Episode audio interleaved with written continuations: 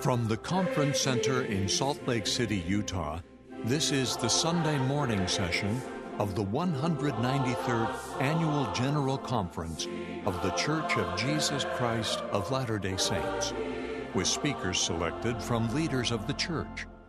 Music for this session is provided by the Tabernacle Choir at Temple Square.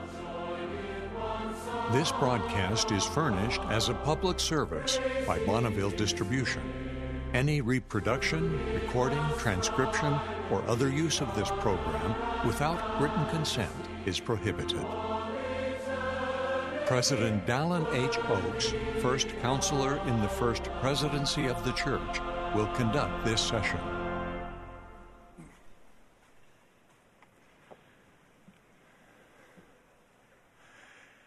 Brothers and sisters, we welcome you to the Sunday morning session of the 193rd Annual General Conference of the Church of Jesus Christ of Latter day Saints.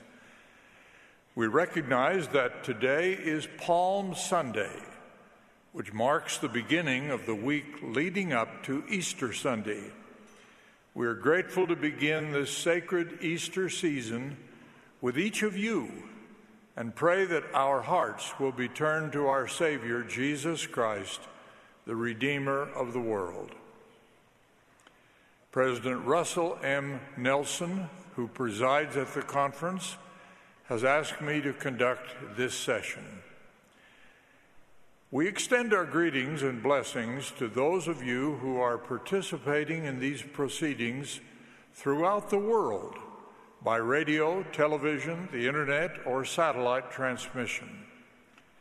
We acknowledge the general authorities and the general officers who are in attendance this morning. The music for this session will be provided by the Tabernacle Choir at Temple Square under the direction of Mack Wilberg with Andrew Unsworth and Richard Elliott at the organ.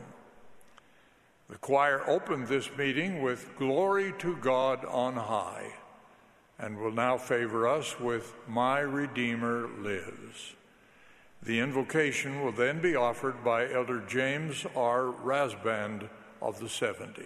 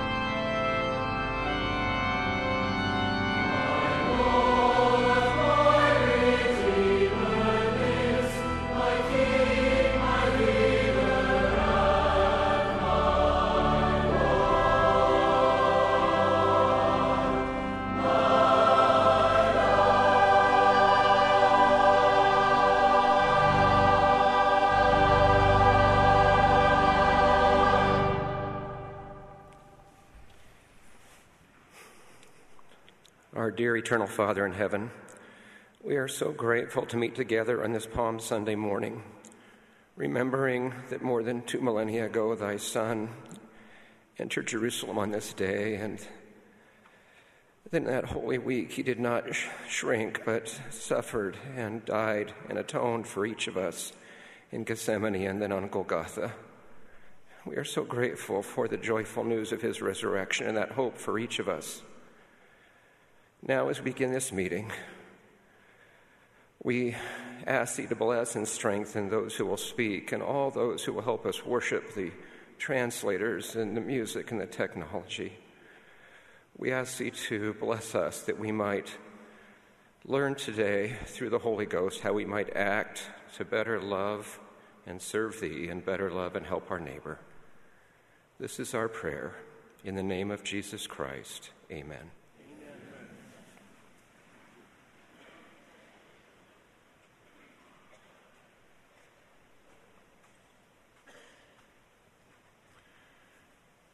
We will now be pleased to hear from Elder D. Todd Christofferson of the Quorum of the Twelve Apostles. He will be followed by President Camille N. Johnson, Relief Society General President. Following her remarks, the choir will sing Secret Prayer. We will then hear from Elder Ulisses Soares of the Quorum of the Twelve Apostles and Elder Kazuhiko Yamashita of the 70.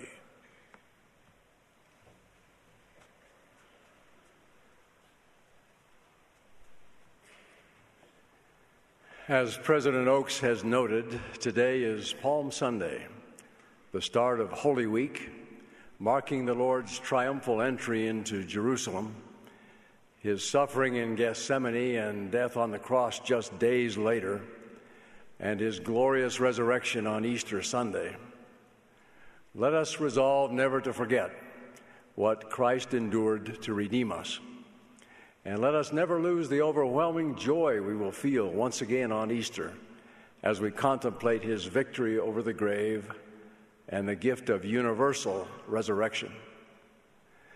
The evening before the trials and crucifixion that awaited him, Jesus joined in a Passover meal with his apostles.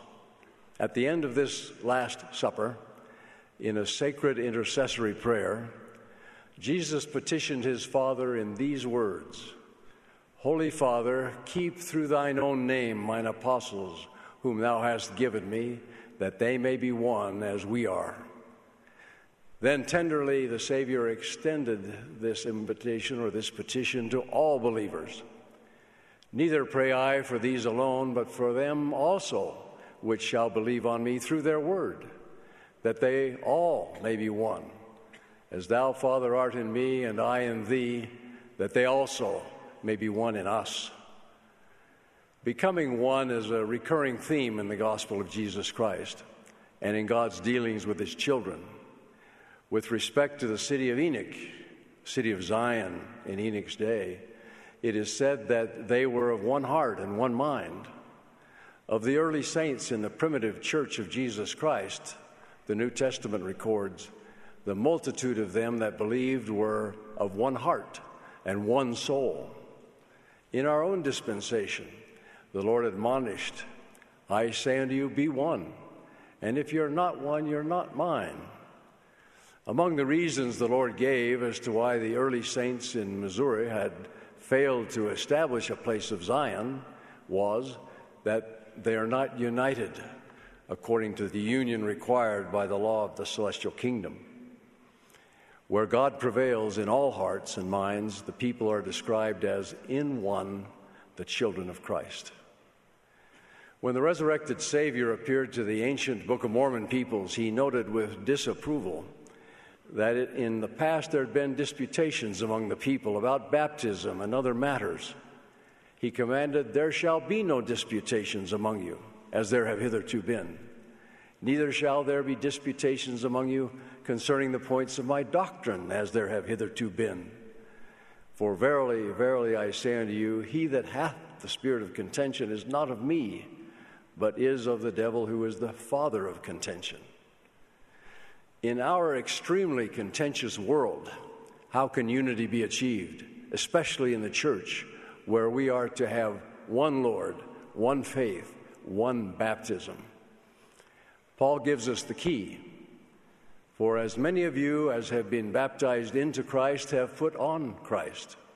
There is neither Jew nor Greek, there is neither bond nor free, there is neither male nor female, for ye are all one in Christ.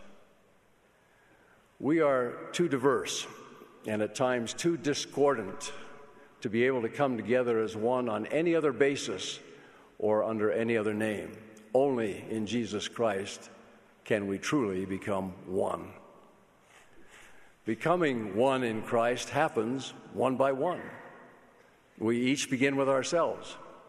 We're dual beings of flesh and spirit and are sometimes at war within ourselves. As Paul expressed, For I delight in the law of God after the inward man, but I see another law in the members of my body warring against the law of my mind and bringing me into captivity to the law of sin which is in my members. Jesus was also a being of flesh and spirit. He was tested, he understands. He can help us achieve unity within. Therefore, drawing upon the light and the grace of Christ, we strive to give our spirit and the Holy Spirit dominance over the physical. And when we fall short, Christ, by his atonement, has given us the gift of repentance and the opportunity to try again. If individually we each put on Christ, then together we can hope to become as one, as Paul said, the body of Christ. To put on Christ certainly includes making his first and great commandment our first and greatest commitment. And if we love God, we will keep his commandments. Unity with our brothers and sisters in the body of Christ grows as we heed the second commandment, inextricably connected to the first to love others as ourselves. And I, I, suppose an even more perfect unity would obtain among us if we followed the Savior's higher and holier expression of this second commandment to love one another not only as we love ourselves, but as He loved us. In sum, it is every man seeking the interest of his neighbor and doing all things with an eye single to the glory of God. President Marion G. Romney, a former counselor in the first presidency, in explaining how enduring peace and unity are obtained, said If a single person yielding to Satan is filled with the works of the flesh, he wars within himself. If two yield, they war within themselves and fight with each other. If many people yield, a society reaps the harvest of great stress and contention. If the rulers of a country yield, there is worldwide contention. President Romney continued As the works of the flesh have universal application, so likewise does the gospel of peace. If one man lives it, he has peace within himself. If two men live it, they each have peace within themselves and with each other. If the citizens live it, the nation has domestic peace. And when there are enough nations enjoying the fruit of the Spirit to control world affairs, then and only then will the war drums throb no longer and the battle flags be furled. By putting on Christ, it becomes possible either to resolve or to lay aside differences, disagreements, and disputes. A rather dramatic example of overcoming division is found in our church history.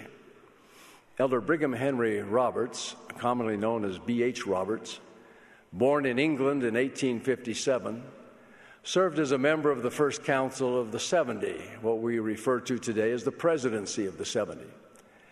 Elder Roberts was an able and tireless defender of the restored gospel and of the church in some of its most difficult times. In 1895, however, Elder Roberts' service in the church was put in jeopardy by contention. BH had been appointed as a delegate to the convention that drafted a constitution for Utah when it became a state. Afterward, he decided to become a candidate for the United States Congress, but did not notify or seek permission from the first presidency. Things were a little different then. President Joseph F. Smith, a counselor in the first presidency, censured BH for that failure in a general priesthood meeting. Elder Roberts lost the election and felt his defeat was due in large part to President Smith's statements. He was critical of church leaders in some political speeches and interviews. He withdrew from active church service. In a lengthy meeting in the Salt Lake Temple with members of the First Presidency and Council of the Twelve, B.H. remained adamant in justifying himself. Later, President Wilford Woodruff gave Elder Roberts three weeks to reconsider his position. If he remained unrepentant, they would release him from the 70. In a subsequent private meeting with Apostles Heber J. Grant and Francis Lyman, B.H. was initially unyielding, but love and the Holy Spirit ultimately prevailed. Tears came to his eyes.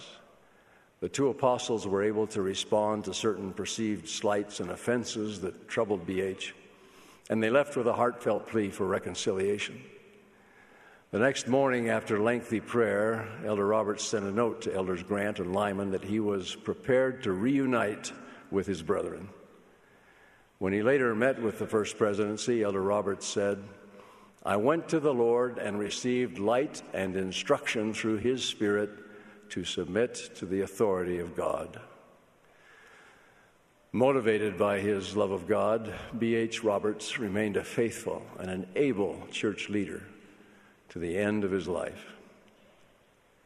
We can also see in this example that unity does not mean simply agreeing that everyone should do his or her own thing or go his or her own way.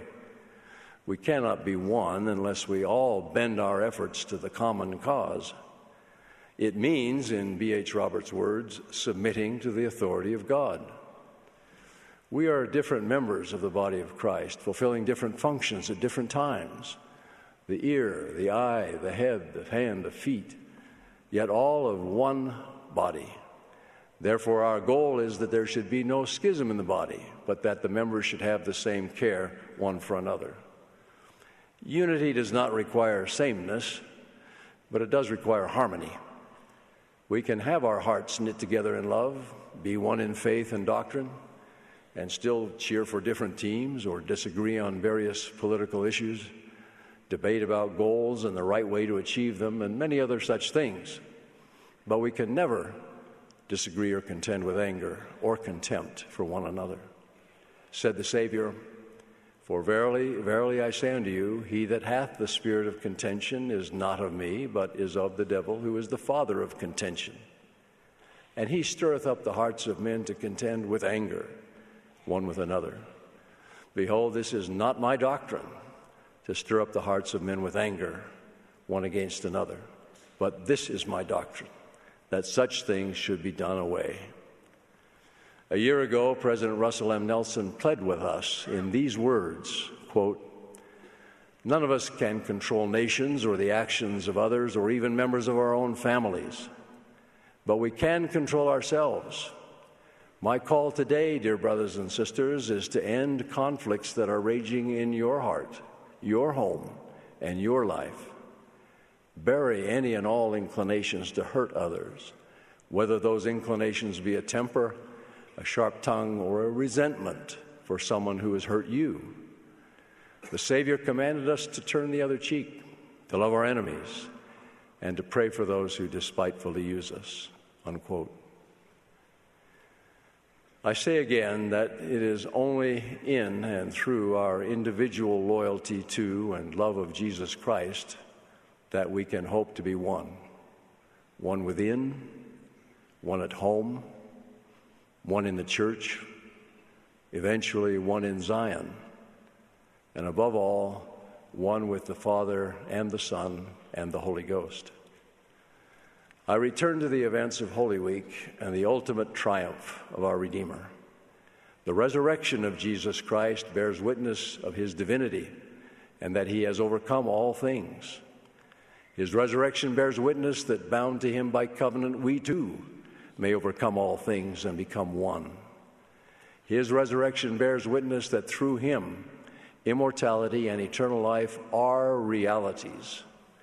This morning, I bear witness of his literal resurrection and all that it implies. In the name of Jesus Christ, amen.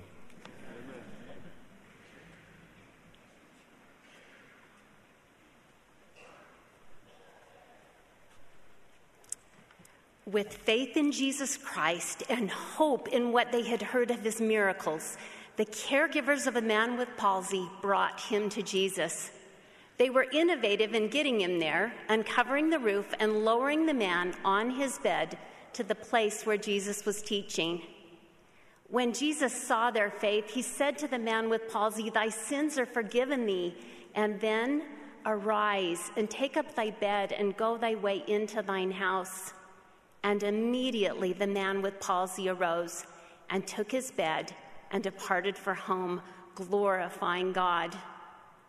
What more do we know of the friends who provided care for the man with palsy? We know that the Savior recognized their faith and having seen and heard the Savior and being a witness to his miracles, they were amazed and glorified God. Jesus Christ had provided the hoped for healing, physical relief from pain and the crippling consequences of chronic disease. Significantly, the Savior also provided spiritual relief in cleansing the man from sin. And the friends, in their efforts to care for one in need, they found the source of relief. They found Jesus Christ. I testify that Jesus Christ is relief. Through the atonement of Jesus Christ, we may be relieved of the burden and consequences of sin and be succored in our infirmities. And because we love God and have covenanted to serve Him, we can partner with the Savior to help provide temporal and spiritual relief for those in need, and in the process, find our own relief in Jesus Christ. Our beloved prophet, President Russell M. Nelson, invited us to overcome the world and find rest. He defined true rest as relief and peace. President Nelson said, quote, because the Savior, through his infinite atonement, redeemed each of us from weakness, mistakes, and sin, and because he experienced every pain, worry, and burden you have ever had, then as you truly repent and seek his help, you can rise above this present precarious world. Close quote. That is the relief Jesus Christ offers us. Each of us is carrying a metaphorical backpack. It may be a basket balanced on your head, or a satchel, or a bundle of things wrapped in cloth and thrown over your shoulder. But for our thinking, let's call it a backpack. This metaphorical backpack is where we carry the burdens of living in a fallen world. Our burdens are like rocks in the backpack. Generally, there are three kinds rocks, they're of our own doing because of sin rocks in our backpack because of the poor decisions, misconduct, and unkindness of others, and rocks we carry because we are living in a fallen condition. These include the rocks of disease, pain, chronic illness, grief, disappointment, loneliness, and the effects of natural, natural disasters.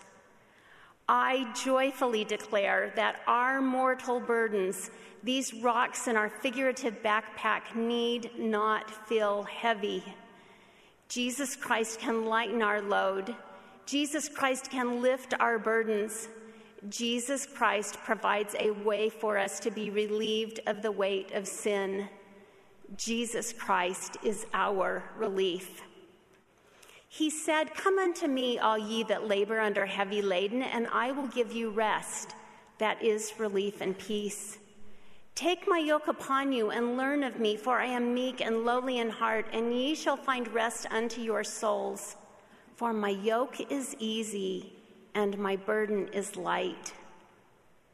That the yoke is easy and the burden is light presumes we get in the yoke with the Savior, that we share our burdens with Him, that we let Him lift our load. That means entering into covenant relationship with God and keeping that covenant which, as President Nelson has explained, makes everything about life easier. He said, quote, Yoking yourself with the Savior means you have access to His strength and redeeming power. Close quote. So, why are we stingy with our rocks? Why would a weary baseball pitcher refuse to leave the mound when a reliever is there ready to complete the game? Why would I insist on maintaining my post alone when the reliever stands ready to keep it with me? President Nelson has taught, quote, Jesus Christ stands with open arms, hoping and willing to heal, forgive, cleanse, strengthen, purify, and sanctify us. Close quote. So, why do we insist on carrying our rocks alone? It is intended as a personal question for each of you to consider. For me, it is the age old vice of pride. I've got this, I say. No worries, I'll get it done. It's the great deceiver who wants me to hide from God, to turn away from Him, to go at it alone. Brothers and sisters, I can't go at it alone, and I don't need to, and I won't. Choosing to be bound to my Savior Jesus Christ through the covenants I have made with God, I can do all things through Christ, which strengtheneth me. Covenant keepers are blessed with the Savior's relief. Consider the example in the Book of Mormon. The people of Alma were persecuted with tasks upon them and taskmasters over them. Forbidden to pray vocally, they did pour out their hearts to God, and He did know the thoughts of their hearts. And the voice of the Lord came to them in their afflictions, saying, Lift up your heads and be of good comfort, for I know of the covenant which ye have made with me, and I will covenant with my people and deliver them out of bondage. And I will also ease the burdens which are put upon their shoulders, that even you cannot feel them upon your backs. And their burdens were made light, and the Lord did strengthen them, that they could bear up their burdens with ease and they did submit cheerfully and with patience to all the will of the Lord. Those covenant keepers received relief in the form of comfort, increased patience and cheerfulness, and ease in their burdens so that they felt light and ultimately deliverance. Now let's return to our own metaphorical backpack. Repentance through the atonement of Jesus Christ is what relieves us of the weight of the rocks of sin and by this exquisite gift, God's mercy relieves us from the heavy and otherwise insurmountable demands of justice. The atonement of Jesus Christ also makes it possible for us to receive strength to forgive, which allows us to unload the weight we carry because of mistreatment by others. So, how does the Savior relieve us of the burdens of living in a fallen world with mortal bodies subject to grief and pain? often he performs that kind of relief through us. As covenant members of his church, we promise to mourn with those that mourn and comfort those that stand in need of comfort. Because we are come into the fold of God and are called his people, we are willing to bear one another's burdens that they may be light. Our covenantal blessing is to partner with Jesus Christ in providing relief both temporal and spiritual, to all of God's children. We are a conduit through which He provides relief. And so, like the friends of the man with palsy, we succor the weak, lift up the hands which hang down, and strengthen the feeble knees. We bear one another's burdens and so fulfill the law of Christ. As we do, we come to know Him, become like Him, and find His relief. What is relief? It is the removal or lightening of something painful, troubling, or burdensome, or the strength to endure it. It refers to a person who takes the place of another. It is the legal correction of a wrong. The Anglo French word comes from Old French, the word relever, or to raise up, and from the Latin relevare, or raise again. Brothers and sisters, Jesus Christ is relief. I testify that he did rise again on the third day, and having fulfilled the loving and infinite atonement, stands with open arms, offering to us the opportunity to rise again, be saved, and be exalted and become like him. The relief he offers us is everlasting. Like the women visited by the angel on that first Easter morning, I wish to go quickly and with great joy to bring the word that he is risen. In the name of our Savior Jesus Christ, amen.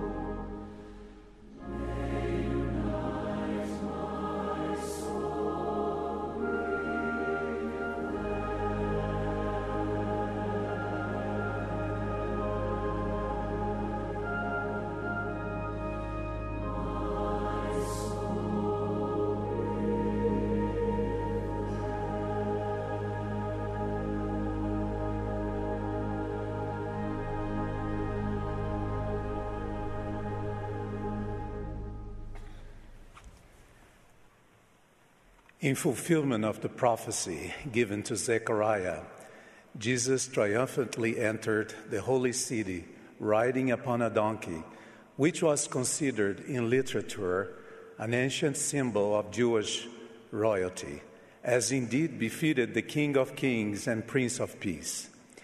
Surrounded by a multitude of jubilant disciples who spread out their garments, palm leaves, and other foliage Along the path where Jesus passed, they praised God, saying with a loud voice, Blessed be the King that cometh in the name of the Lord, peace in heaven and glory in the highest. And again, Hosanna to the Son of David. Blessed is he that cometh in the name of the Lord. Hosanna in the highest. This majestic event, which we celebrate on this day, known as Palm Sunday, was a joyful prelude to the excruciating events that would occur during that fateful week culminating in the Savior's selfless sacrifice and the magnificent miracle of the empty tomb. As his followers, we are his peculiar people, called to proclaim his virtues, promoters of the peace so generously offered through him and his atoning sacrifice. This peace is a gift promised to all who turn their hearts to the Savior and live righteously. Such peace gives us the strength to enjoy mortal life and enables us to endure the painful trials of our journey. In 1847, the Lord gave specific instructions to the pioneer saints who needed peace to remain calm and united as they face unexpected difficulties on their westward journey.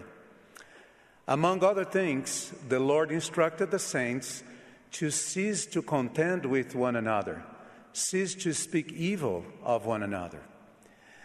The scriptures affirm that those who practice works of righteousness and strive to walk in the meekness of the Spirit of the Lord are promised the peace they need to survive the days of commotion in which we live today. As disciples of the Prince of Peace, we have been instructed to live with hearts knit together in unity and love, one toward, towards another. Our beloved prophet, President Russell M. Nelson, recently stated contention violates everything the Savior stood for and taught. Our prophet also implored that we do all we can to end personal conflicts that are currently raging in our hearts and in our lives. Let us consider these principles in view of Christ's pure love for us and that we, as his followers, seek to have for one another. The scriptures define this kind of love as charity. When we think of charity, our minds usually turn to the generous acts and donations to relieve the suffering of those who are experiencing physical, material, or emotional difficulties. Still, charity is not only related to something we donate to someone, but it is an attribute of the Savior we can become part and can be, become part of our character.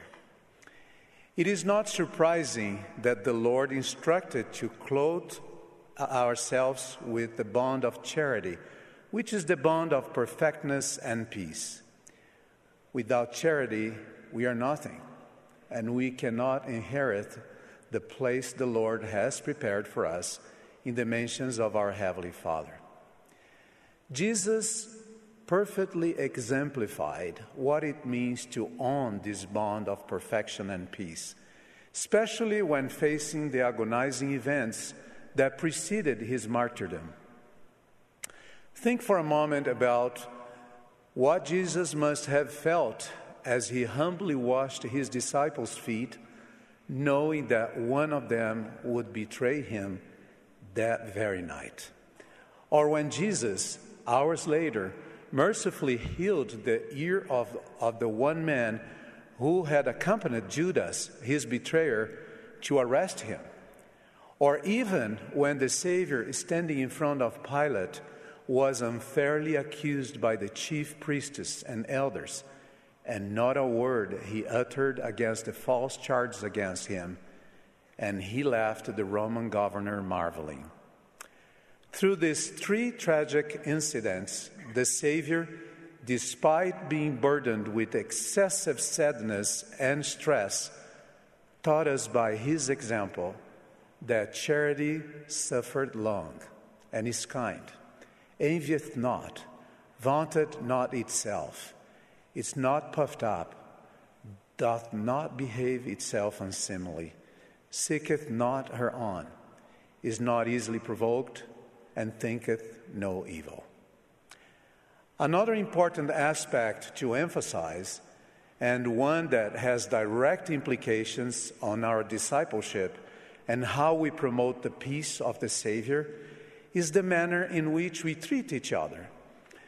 During his earthly ministry, the Savior's teachings focused not only but particularly on the virtues of love, charity, patience, humility, and compassion. Fundamental attributes to those who want to become closer to Him and promote His peace. Such attributes are gifts from God, and as we strive to develop them, we will begin to see our neighbor's differences and weaknesses with more empathy, sensitivity, respect, and tolerance. One of the most evident signs that we are drawing closer to the Savior and becoming more like Him is the loving, patient, and kind way which we treat our fellow beings, whatever the circumstances. We often see people who engage in negative and derogatory com- comments about the perceived characteristics, weaknesses, and opinions of others, mainly when such characteristics and opinions differ or contradict how they act and think. It is very common to see these people passing on such comments to others who repeat what they heard without truly knowing all the circumstances surrounding a situation. Unfortunately, social media encourages this kind of behavior in the name of relative truths or transparency. Without restraint, digital conversation often leads people to personal attacks and heated disputes, creating disappointments, wounding hearts, and spreading flaming hostility. Nephi prophesied that in the latter days the enemy would rage and stir up people to anger against what is good. The scriptures teach that everything which inviteth and enticeth to do good and to love God and to serve Him is inspired of God. On the other hand, that which is evil cometh of the devil, for the devil is an enemy unto God, and fighteth against him continually, and inviteth and enticeth to sin, and to do which is evil continually. Considering this prophetic teaching, it is not surprising that one of the adversary's tactics is to stir up enmity and hate in the hearts of God's children. He rejoices when he sees people criticizing, ridiculing, and slandering one another. This behavior can destroy a person's character, reputation, and self esteem, particularly when judged unfairly. It is critical to point out that when we allow this type of attitude in our lives, we make room in our hearts for the enemy to plant the seed of discord among us, risking failing into his voracious trap. If we are not careful with our thoughts, words, and actions, we may end up being entangled by the cunning tricks of the enemy, destroying our relationships with the people around us and our loved ones. Brothers and sisters, as the Lord's peculiar people and promoters of His peace, we cannot afford to allow these tricks of the evil one to take place in our hearts. We cannot carry such a corrosive burden that destroys feelings, relationships, and even lives. The gospel represents good tidings of great joy. Of course, none of us is perfect, and certainly there are times when we are beguiled into this type of behavior. In His perfect love and omniscient knowledge of our human tendencies, the Savior always tries to warn us of such dangers. He taught us, For with what judgment ye judge, ye shall be judged, and with what measure ye meet, it shall be measured to you again. My dear brothers and sisters, as we strive to develop attributes like the Savior's, we can become instruments of His peace in the world according to the pattern that He Himself established. I invite you to consider ways we can transform ourselves into uplifting and supportive people, people who have an understanding and forgiving heart, people who look for the best in others, always remembering that if there is anything virtuous, lovely, or of good report, or praiseworthy, we seek after these things. I promise you that as we pursue and develop these attributes, we'll become more and more cordial and sensitive to the needs of our fellow beings, and we'll experience joy, peace, and spiritual growth. Undoubtedly, the Lord will recognize our efforts and give us the gifts we need to be more tolerant and patient with one another's differences, weaknesses, and imperfections. Furthermore, we'll be better able to resist the urge to take offense or offend those who hurt us. As did the Savior, our desire to forgive those who mistreated us or speak evil about us will surely increase and will become part of our character. May we today, on this Palm Sunday, spread out our, our robes of love and palm leaves of charity, walking in the footsteps of the Prince of Peace as we prepare to celebrate this coming Sunday the miracle of the empty tomb. As brothers and sisters in Christ, let us joyfully proclaim Hosanna to the Son of David. Blessed is he that cometh in the name of the Lord. Hosanna in the highest. I testify that Jesus Christ lives and that his perfect love, expressed through his atoning sacrifice, is extended to all who desire to walk with him and enjoy his peace in this world and in the world to come. I say these things in the holy name of the Savior and Redeemer, Jesus Christ. Amen.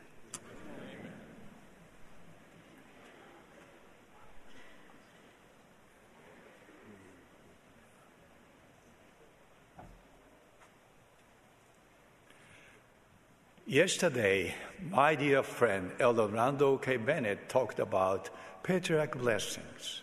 It was a great message and inspired us all. My dear brothers and sisters, may I talk about patriarch blessing as well? Patriarchs, as requests for patriarch blessing may increase, I pray that the Lord will bless you as you continue to magnify your callings. As I go to stake conferences, I always visit with the stake patriarch and his spouse. Patriarchs are gentle obedient, and incredible leaders called of God. They tell me many wonderful spiritual experiences. I ask them the age of the youngest and the oldest person to whom they have given a blessing. So far, the youngest was 11 and the oldest was 93. I received my patriarch blessing as a new member of the church at age 19, two years after I was baptized. My patriarch was incredibly old. He joined the church in 1916 and was a pioneer of the church in Japan. It was my great honor to receive my patriarchal blessing from that remarkable disciple of the Lord. His Japanese was a bit difficult for me to understand, but it was powerful. The patriarchs I have met tell me that many individuals receive their patriarch blessing just before serving a mission.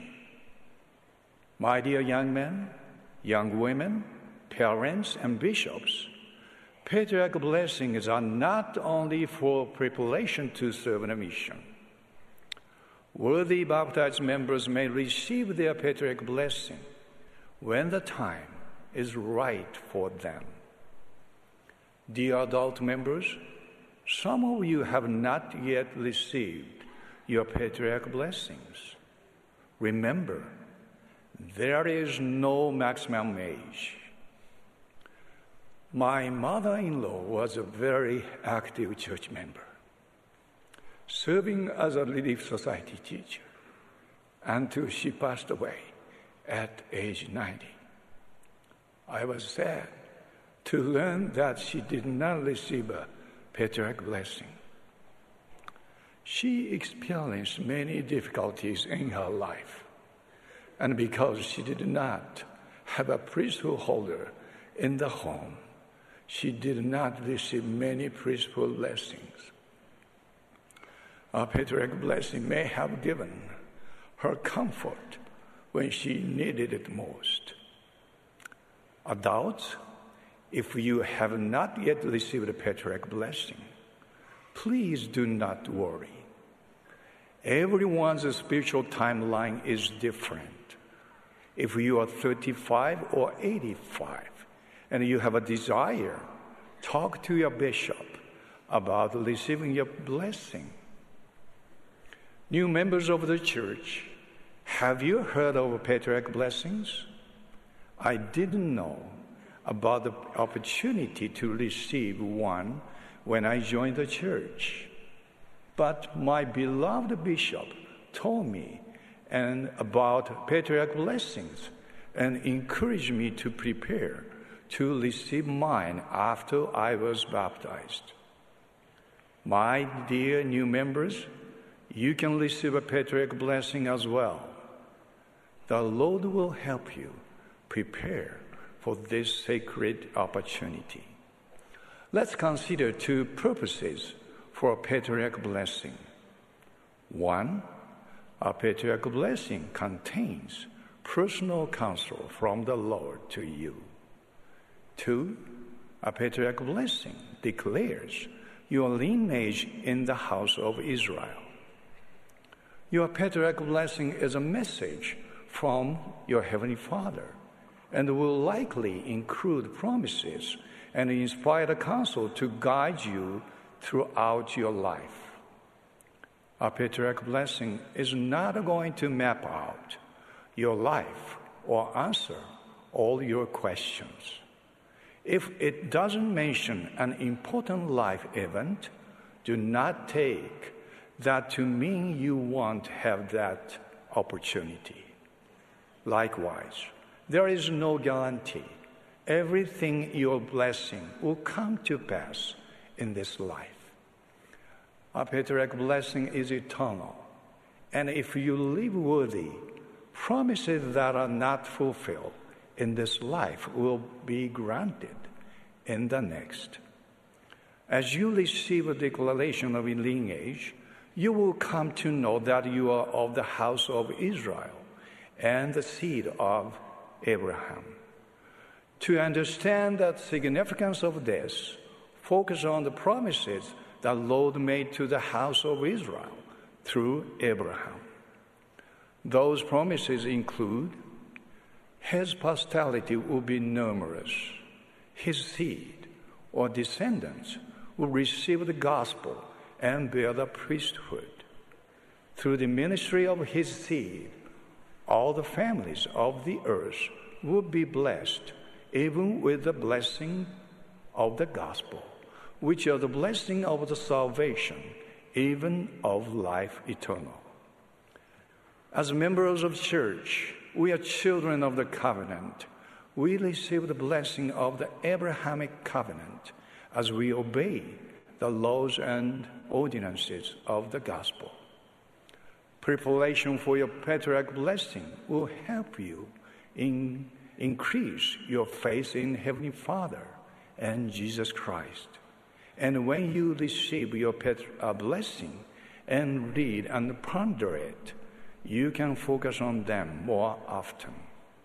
President Thomas S. Monson explained the same Lord who provided Liahona for Lehi provides for you and for me today a rare and variable gift to give direction to our lives, to mark the hollows to our safety, and to chart the way, even safe passage, not to a promised land, but to a heavenly home.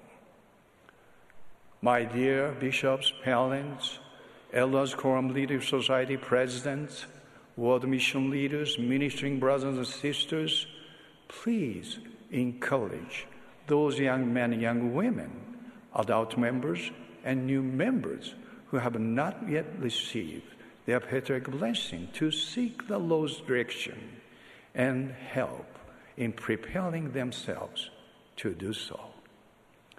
I frequently and prayerfully read my patriarch blessing. It always gives me encouragement. I recognize what the Lord expects of me, and it has helped me to repent and be humble. When I read and ponder it, I desire to live worthy of receiving its promised blessing.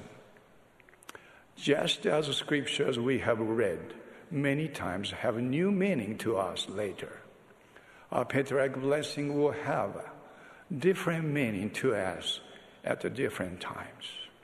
Mine has a different meaning now that it did when I was 30 and when I was 50. It is not that the words change, but we see them in a different way. President Dallin H. Oaks declared that the patriarch blessing is given under the inspiration of the Holy Spirit and should be read and interpreted under the influence of that same Spirit. The meaning and significance of a patriarch blessing will be taught line upon line in the course of time by the power of the same Spirit that inspired it. Brothers and sisters, I bear my witness that Heavenly Father and His beloved and only begotten Son, the Lord Jesus Christ, live. They love us. Patriarch blessings are sacred gift from them. When you receive your blessing, you will realize and feel how they love you and how they focus on you individually. The Book of Mormon is another testament of Jesus Christ, and I'm grateful to be led by a living prophet, President Russell Nelson. I'm so grateful for Savior Jesus Christ. This Easter Sunday, I will focus on Him and His resurrection and worship Him and give thanks for His sacrifice. I know He suffered so deeply because He loves us so deeply. I know he was resurrected because of his love for us. He is real. I so testify. In the name of Jesus Christ. Amen.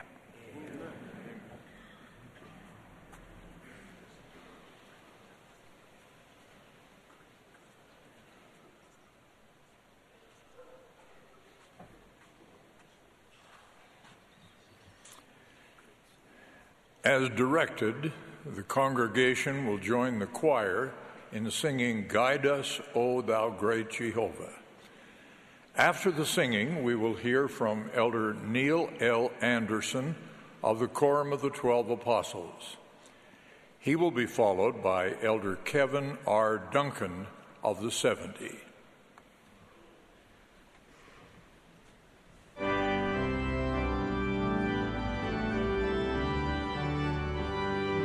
This is the Sunday morning session of the 193rd Annual General Conference of The Church of Jesus Christ of Latter day Saints.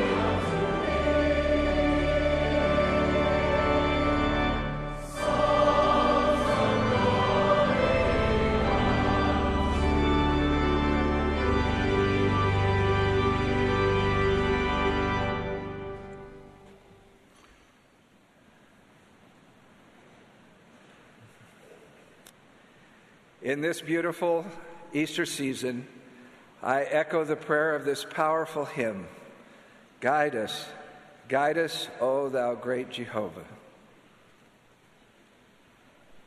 A remarkable story in the Book of Mormon tells of a young man from a prominent family named Alma, who the scriptures describe as an idolatrous unbeliever. He was articulate and convincing using flattery to persuade others to follow him. Astonishingly, an angel appeared to Alma and his friends.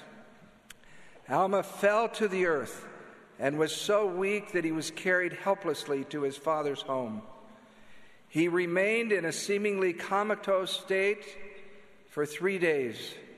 Later, he explained that while he appeared unconscious to those around him, his mind was very active as his soul grieved, thinking about the life of disregarding the commandments of God. He described his mind as being harrowed up by the memory of his many sins and racked with eternal torment. In his deep despair, he remembered being taught in his youth about the coming of one Jesus Christ, a Son of God to atone for the sins of the world. Next, he made this very compelling statement As my mind caught hold upon this thought, I cried within my heart, O Jesus, thou Son of God, have mercy on me. As he appealed for the divine power of the Savior, something miraculous happened. When I thought this, he said, I could remember my pains no more. Suddenly, he felt peace and light. Nothing was so exquisite and sweet as was my joy, he declared. Alma caught hold upon the truth of Jesus Christ. If we were using the words caught hold upon in a physical sense, we might say he caught hold upon the guardrail just as he was falling meaning he reached out suddenly and tightly seized something solidly cemented to a secure foundation. In Alma's case, it was his mind that reached out and secured this powerful truth of Jesus Christ's atoning sacrifice. Acting in faith on that truth and by the power and grace of God, he was rescued from despair and filled with hope. While our experiences may not be as dramatic as Alma's, they are nonetheless as eternally significant. Our minds have also caught hold upon this thought of Jesus Christ and his merciful sacrifice, and our souls have felt the light and joy that follows.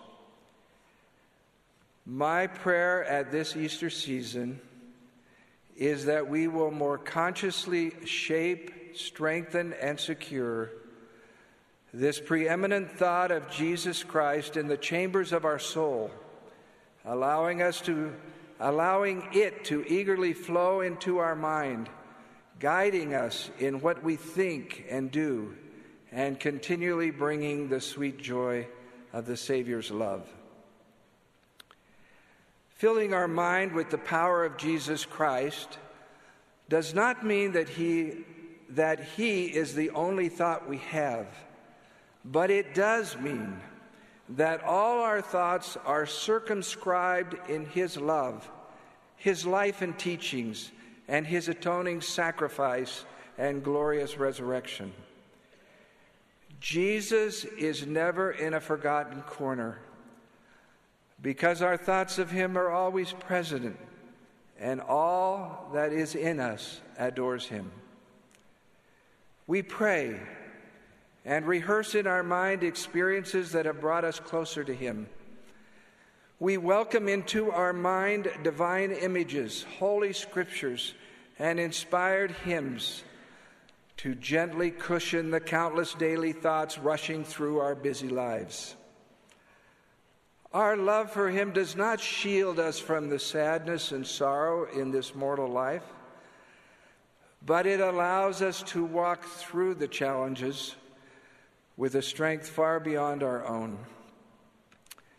Jesus, the very thought of thee with sweetness fills my breast, but sweeter far thy face to see, and in thy presence rest. Remember, you are a spirit child of Heavenly Father. As the Apostle Paul explains, we are the offspring of God. You have lived with your own individual identity long before coming to earth. Our Father created a perfect plan for us to come to earth, learn, and return to Him.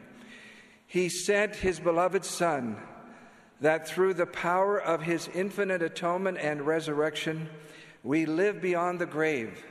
And as we are willing to exercise faith in Him and repent of our sins, we are forgiven and receive the hope of eternal life. In this mortal life, our mind and spirit need exceptional attention. Our mind allows us to live, to choose, and to discern good and evil. Our spirit receives the confirming witness that God is our Father, that Jesus Christ is the Son of God and that their teachings are our guide to happiness here and eternal life beyond the grave. The mind of Alma caught hold upon this thought of Jesus Christ, and it changed his life. General Conference is a time to understand what the Lord would have us do and become. It is also a time to reflect on our progress. As my assignments have taken me throughout the world, I have observed an increasing spiritual strength in the righteous, devoted members of the church. Five years ago, we were asked to place the Savior more prominently in all we do by using the true name of the Church of Jesus Christ of Latter day Saints. We are speaking his name more earnestly. Four years ago, by reducing the time of our sacrament meeting, we increased our focus on partaking of the Lord's sacrament. We are thinking more of Jesus Christ and are more serious in our promise to always remember Him. With the isolation of the worldwide pandemic and the help of Come Follow Me, the teachings of the Savior are becoming more prominent in our homes helping our worship of the Savior during the week.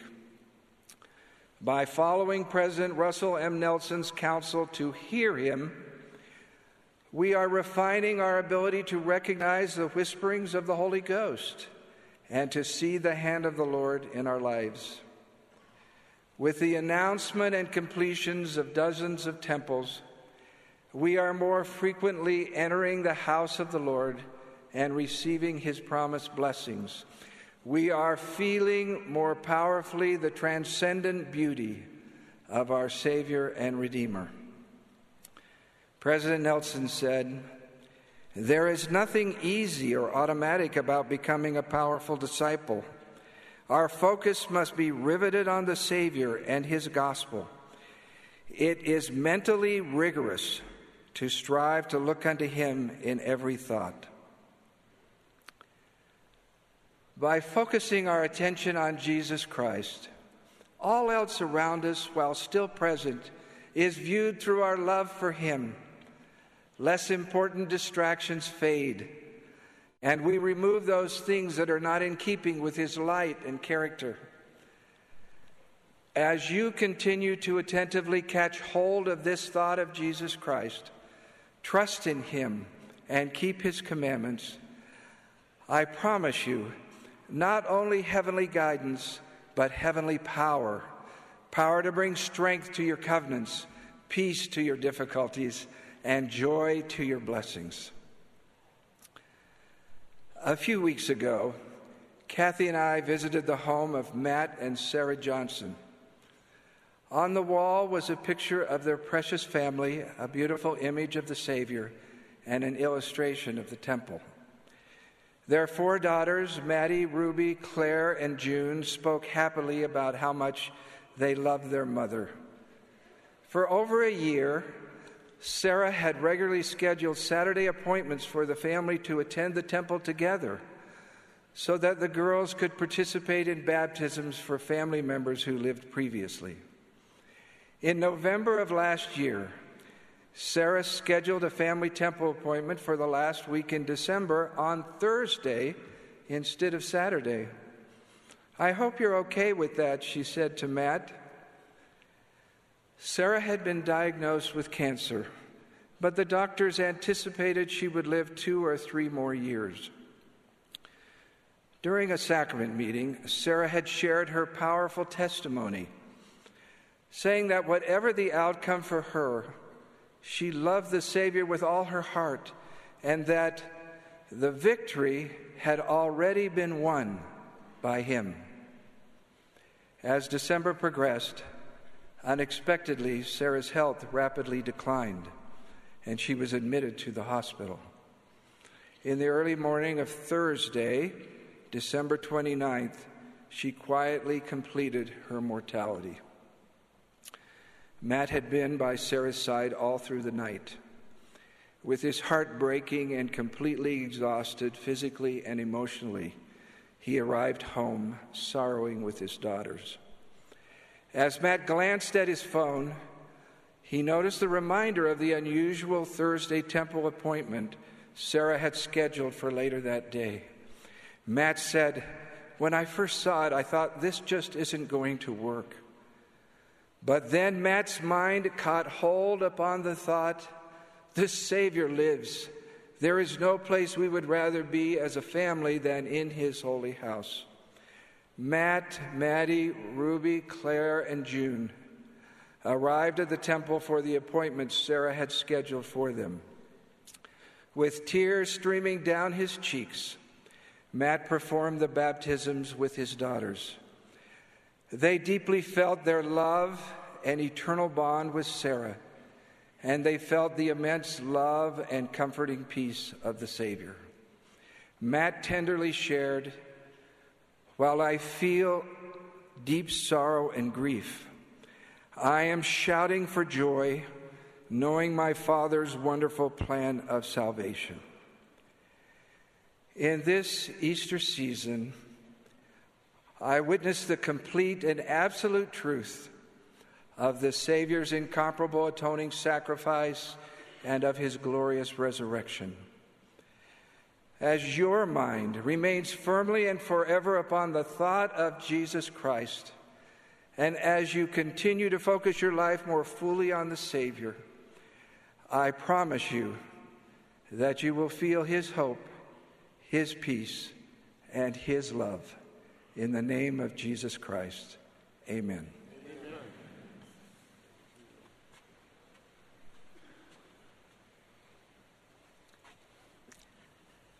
Now, what do we hear in the gospel which we have received? A voice of gladness, a voice of mercy from heaven, and a voice of truth out of the earth. Glad tidings for both the living and the dead, glad tidings of great joy. Brothers and sisters, it is almost impossible to hear these words from the prophet Joseph Smith and not break out into a great big smile. Joseph's jubilant expression truly captures the full and majestic joy found in God, our Heavenly Father's great plan of happiness.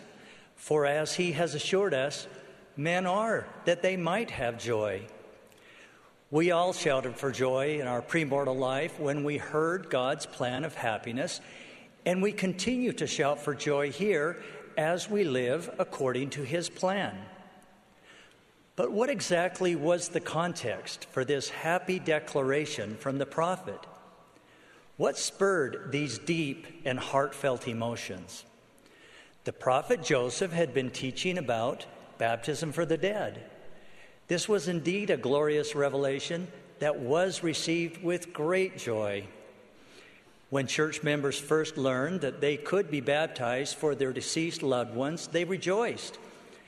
Wilford Woodruff said, The moment I heard of it, my soul leaped for joy. Baptisms for our deceased loved ones wasn't the only truth the Lord would reveal and restore. there were a host of other gifts or endowments that God had been eager to bestow upon his sons and daughters. These other gifts included priesthood authority, covenants and ordinances, marriages that could last forever, the sealing of children to their parents within the family of God, and ultimately the blessing of returning home to the presence of God our Heavenly Father and His Son, Jesus Christ. All these blessings were made possible through the atonement of Jesus Christ.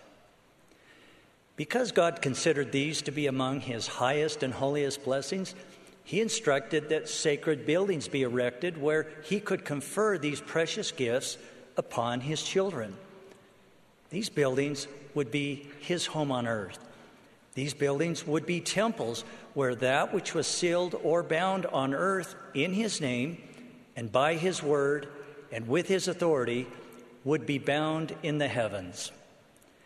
As members of the church today, it could become easy for some of us to take these glorious eternal truths for granted. They've become second nature to us. Sometimes it is helpful when we see them through the eyes of those who learn about them for the very first time. This became evident to me through a recent experience. Last year, just prior to the rededication of the Tokyo Japan Temple, many guests not of our faith toured that temple. One such tour included a thoughtful leader from another religion. We taught our friend about Heavenly Father's plan of happiness, Jesus Christ's redeeming role in that plan, and the doctrine that the family can be united eternally through the sealing ordinance. At the conclusion of the tour, I invited our friend to share his feelings. In reference to the uniting of families, both past, present, and future, this good man asked in all sincerity Do the members of your faith truly understand just how profound this doctrine is? He added, This may well be one of the only teachings that can unite this world that is so divided. What a powerful observation. This man was not moved simply by the exquisite craftsmanship of the temple but rather by the stunning and profound doctrine that families are united and sealed to Heavenly Father and Jesus Christ forever. We should not be surprised then when even someone not of our faith recognizes the majesty of what happens in the temple. What could become common or routine for us is sometimes seen in its splendor and majesty by those who hear it or feel it for the very first time. Although temples had existed anciently, with the restoration of the gospel of Jesus Christ, the building of temples has been one of the highest priorities of all prophets since the prophet Joseph Smith, and is easy to understand why. When the prophet Joseph was teaching about baptism for the dead, he revealed another great truth. He taught, Let me assure you that these are principles in relation to the dead and the living that cannot be lightly passed over as pertaining to our salvation. For their salvation is necessary and essential to our salvation. They without us cannot be made perfect, neither can we without our dead be made perfect. As we can see, the need for temples and the work that is done for both the living and the dead becomes very clear. The adversary is on the alert. His power is threatened by the ordinances and covenants performed in temples, and he does anything he can to try to stop the work. Why? Because he knows of the power that comes from this sacred work. As each temple is dedicated, the saving power of Jesus Christ expands throughout the world to counteract the efforts of the adversary and to redeem us as we come unto him. As temples and covenant keepers grow in number, the adversary grows weaker. In the early days of the church, some would worry when a new temple would be announced, for they would say, We never began to build a temple without the bells of hell starting to ring. But Brigham Young courageously retorted, I want to hear them ring again.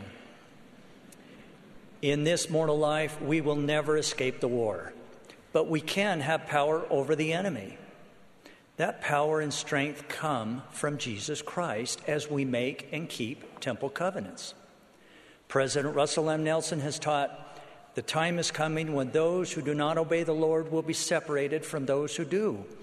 Our safest insurance is to continue to be worthy of admission to His holy house. Here are some additional blessings God has promised us through His prophet. Do you need miracles?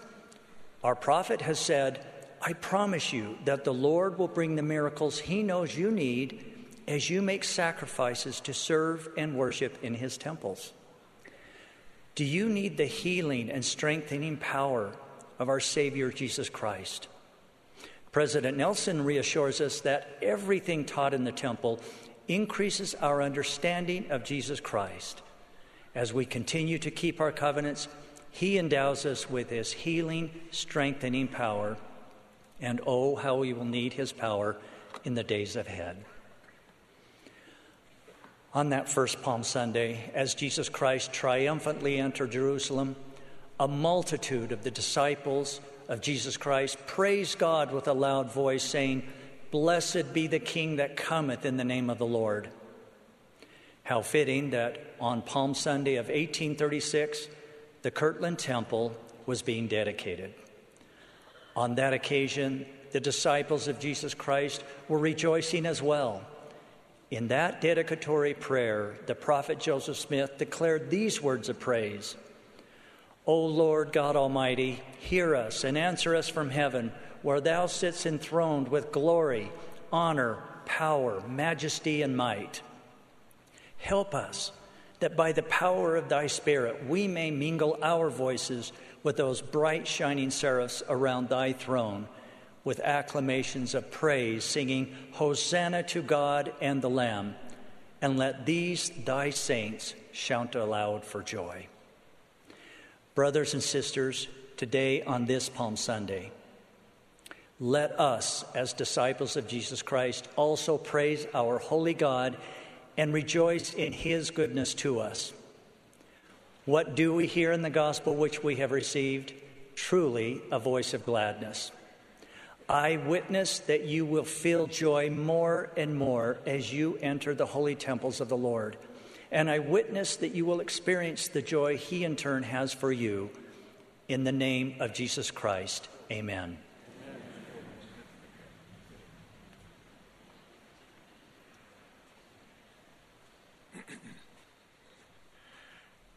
We are grateful to those who have spoken to us and to the Tabernacle Choir at Temple Square for the beautiful music they have provided.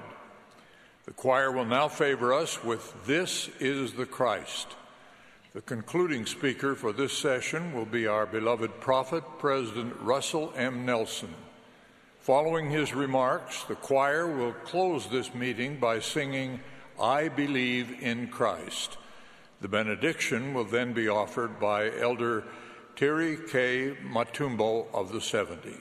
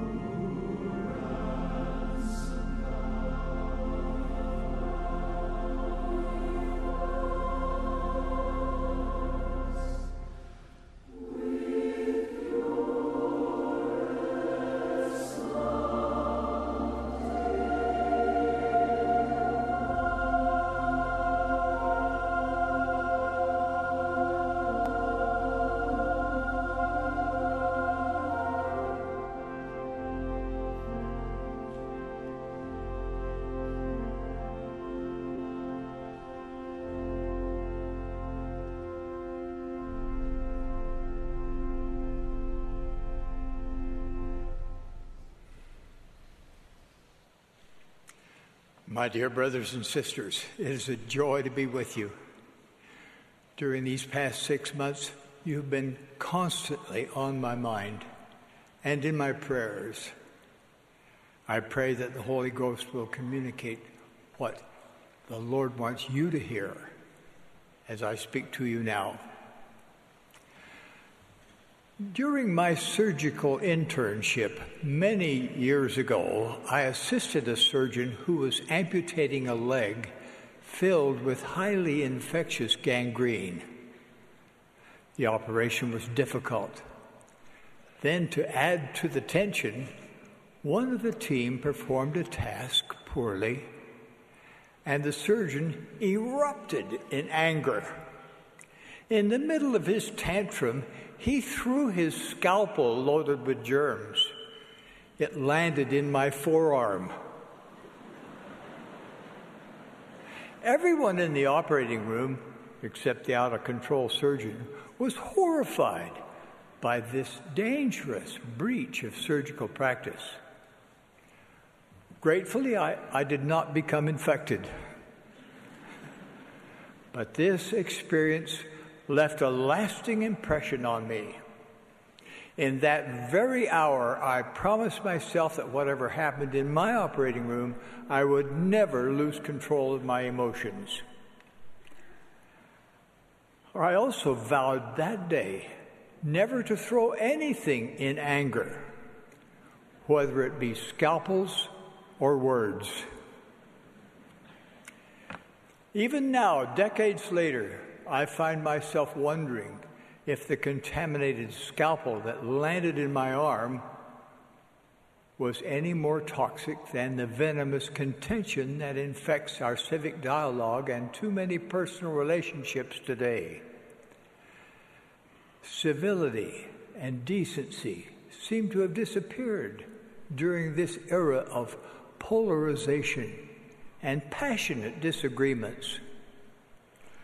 Vulgarity, fault finding, and evil speaking of others are all too common. Too many pundits, politicians, entertainers, and other influencers throw insults constantly. I am greatly concerned that so many people seem to believe that it is completely acceptable to condemn, malign, and vilify anyone who does not agree with them.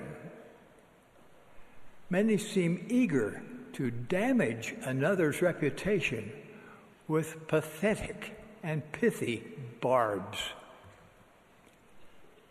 Anger never persuades. Hostility builds no one. Contention never leads to inspired solutions. Regrettably, we sometimes see contentious behavior even within our own ranks. We hear of those who belittle their spouses and children, of those who use angry outbursts to control others, and of those who punish family members with a silent treatment. We hear of youth and children who bully, and of employees who defame their colleagues. My dear brothers and sisters, this should not be. As disciples of Jesus Christ, we are to be examples of how to interact with others, especially when we have differences of opinion. One of the easiest ways to identify a true follower of Jesus Christ is how compassionately that person treats other people. The Savior made this clear in his sermon to followers in both hemispheres. Blessed are the peacemakers, he said. Whosoever shall smite thee on the right cheek, turn to him the other also. And then, of course, he gave the admonition that challenges each of us. Quote, Love your enemies, bless them that curse you, do good to them that hate you, and pray for them which despitefully use you and persecute you. End quote. Before his death, the Savior commanded his twelve apostles to love one another as he had loved them. And then he added, By this shall all men know that ye are my disciples, if ye have love one to another. The Savior's message is clear. His true disciples build, lift, encourage, persuade, and inspire, no matter how difficult the situation. True disciples of Jesus Christ are peacemakers. Today is Palm Sunday we are preparing to commemorate the most important and transcendent event ever recorded on earth, which is the atonement and resurrection of the Lord Jesus Christ. One of the best ways we can honor the Savior is to become a peacemaker. The Savior's atonement made it possible for us to overcome all evil including contention. Make no mistake about it, contention is evil. Jesus Christ declared that those who have the spirit of contention are not of him, but are of the devil, who is the father of contention. And the devil stirreth up the hearts of men to contend with anger one with another. Those who foster contention are taking a page out of Satan's playbook, whether they realize it or not. No man can serve two masters. We cannot support Satan with our verbal assaults and then think that we can still serve God. My dear brothers and sisters, how we treat each other really matters. How we speak to and about others at home, at church, at work, and online really matters.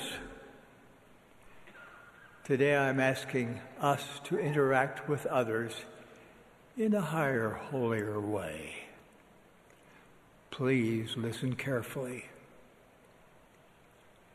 If there is anything virtuous, lovely, or of good report or praiseworthy that we can say about another person, whether to his face or behind her back, that should be our standard of communication.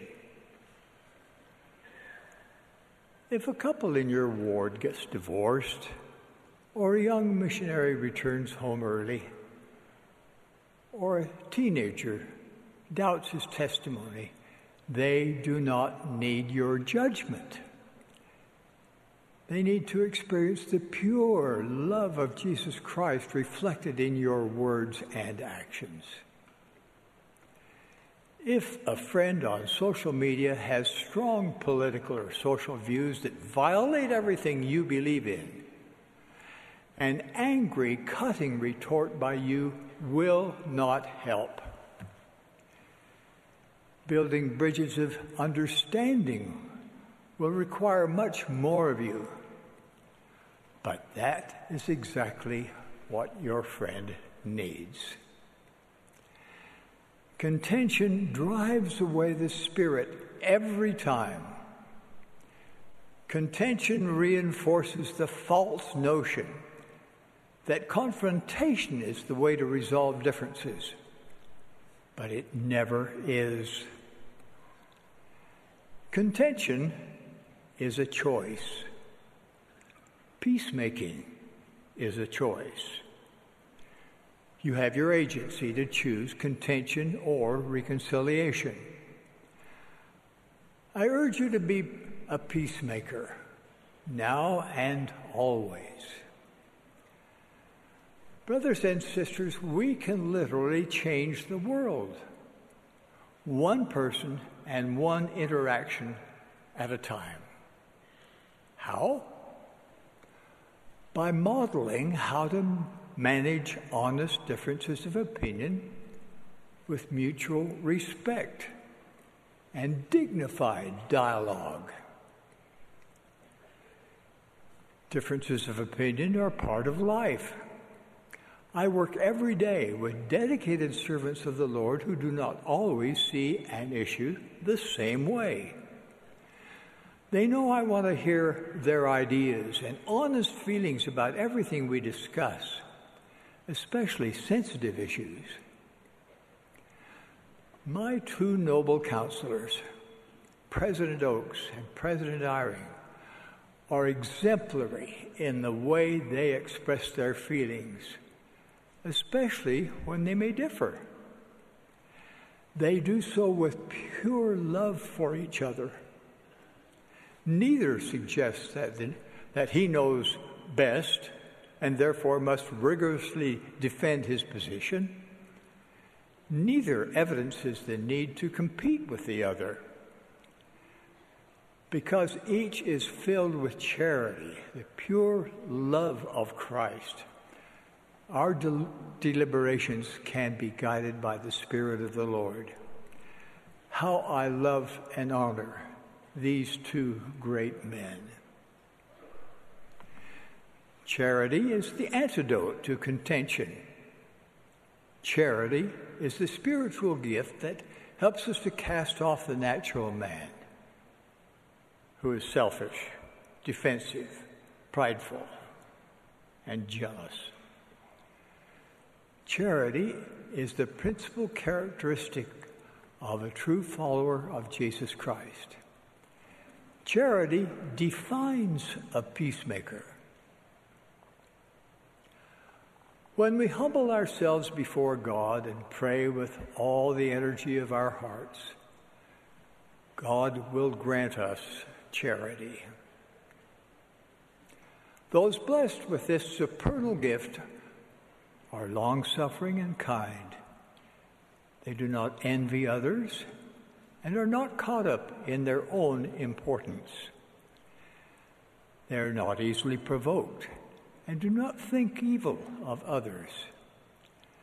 Brothers and sisters, the pure love of Christ is the answer to the contention that ails us today.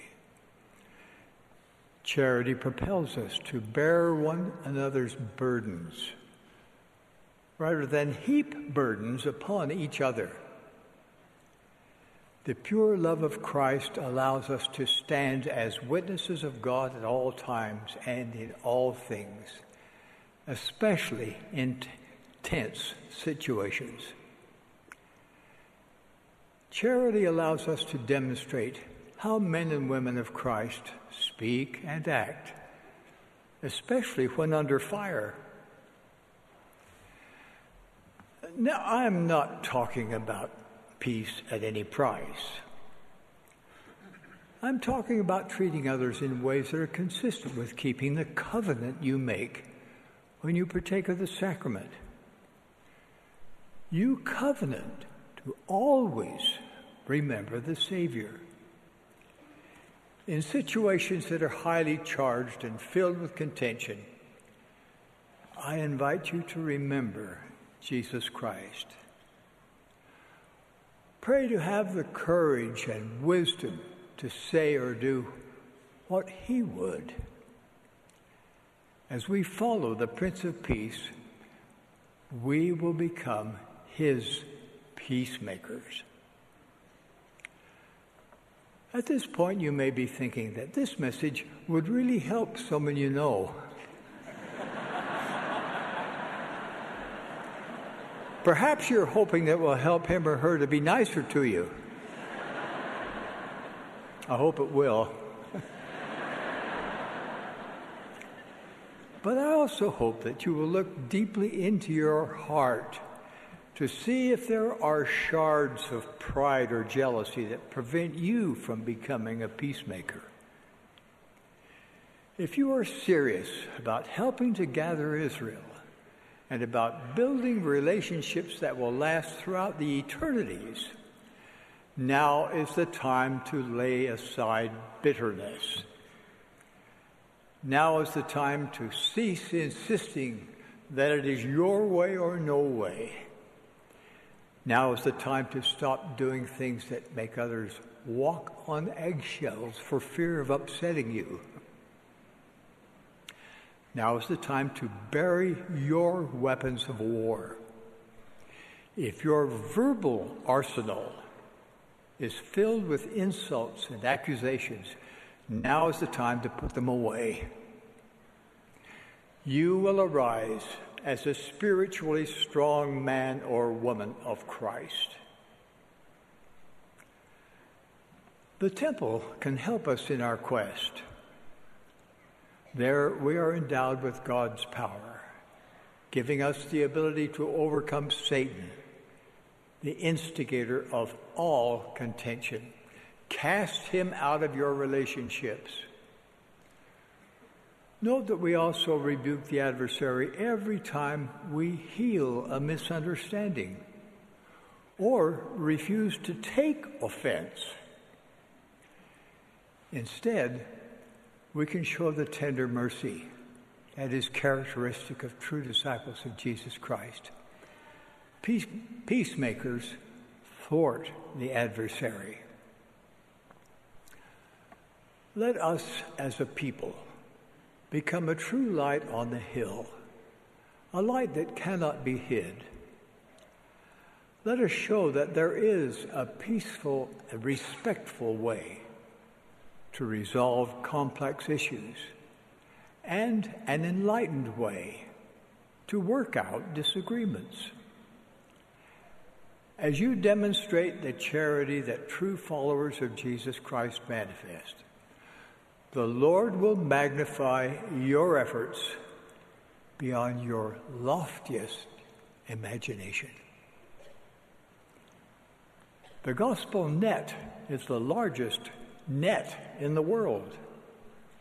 God has invited all to come unto him black and white, bond and free, male and female.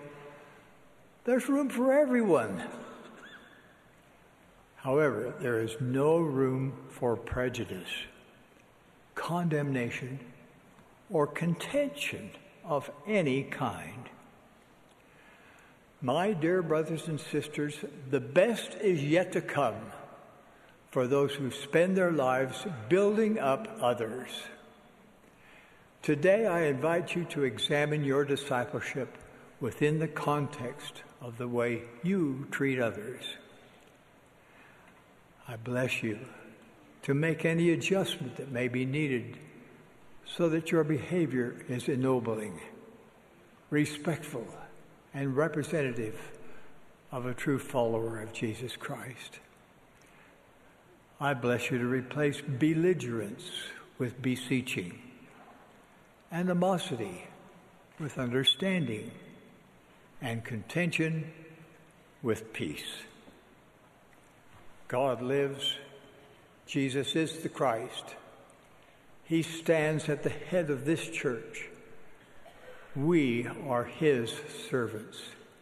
He will help us to become His peacemakers. I so testify in the sacred name of Jesus Christ. Amen.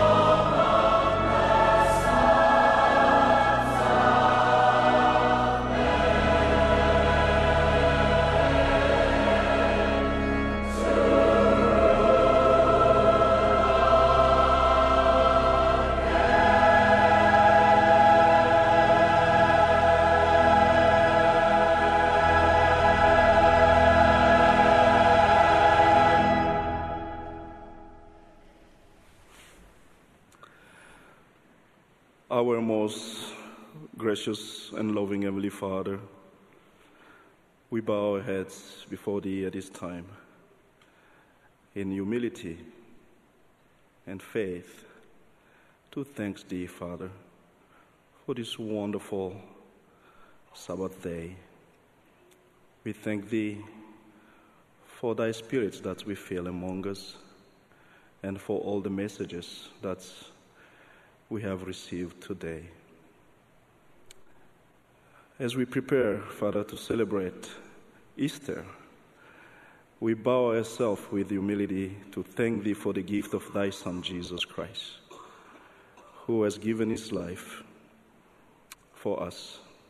He lived for us and died for us so that we may live again and have the possibility to return to live with Thee forever and become like Thee and Thy Son, Jesus Christ.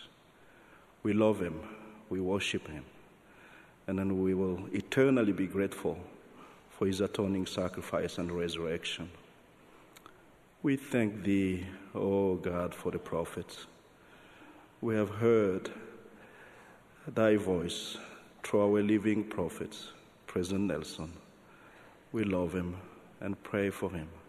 We pray that thou strengthen him and that thou bless his counselors and that thou bless all that we sustain as prophets, seers, and revelators. Now that we are at the end of this wonderful session, we have been inspired by thy words, by the music, testimonies. We pray that uh, thou help us as we leave this session to see others as thou sees us, that we may love each other, strengthen each other, and help each other to progress and prepare ourselves to return to live with thee again, as we know that thy glory is our progression. We thank thee, Father, for the opportunity that now we have to prepare ourselves to continue to move forward on the covenant path. We pray that Thou help us to follow Jesus Christ with all our hearts, might, mind, and strength, and to gladly take upon us His name and joyfully follow His footstep.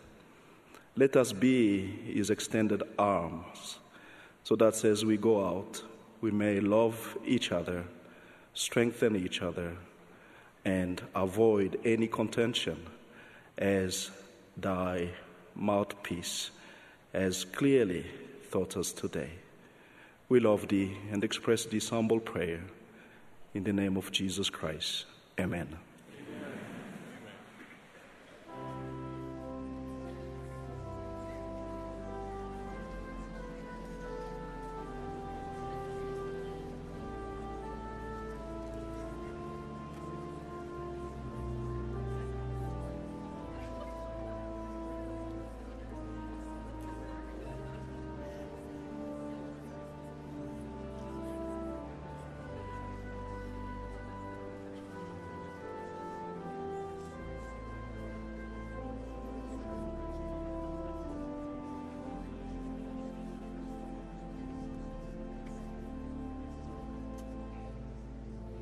This has been a broadcast of the Sunday morning session of the 193rd Annual General Conference of The Church of Jesus Christ of Latter day Saints.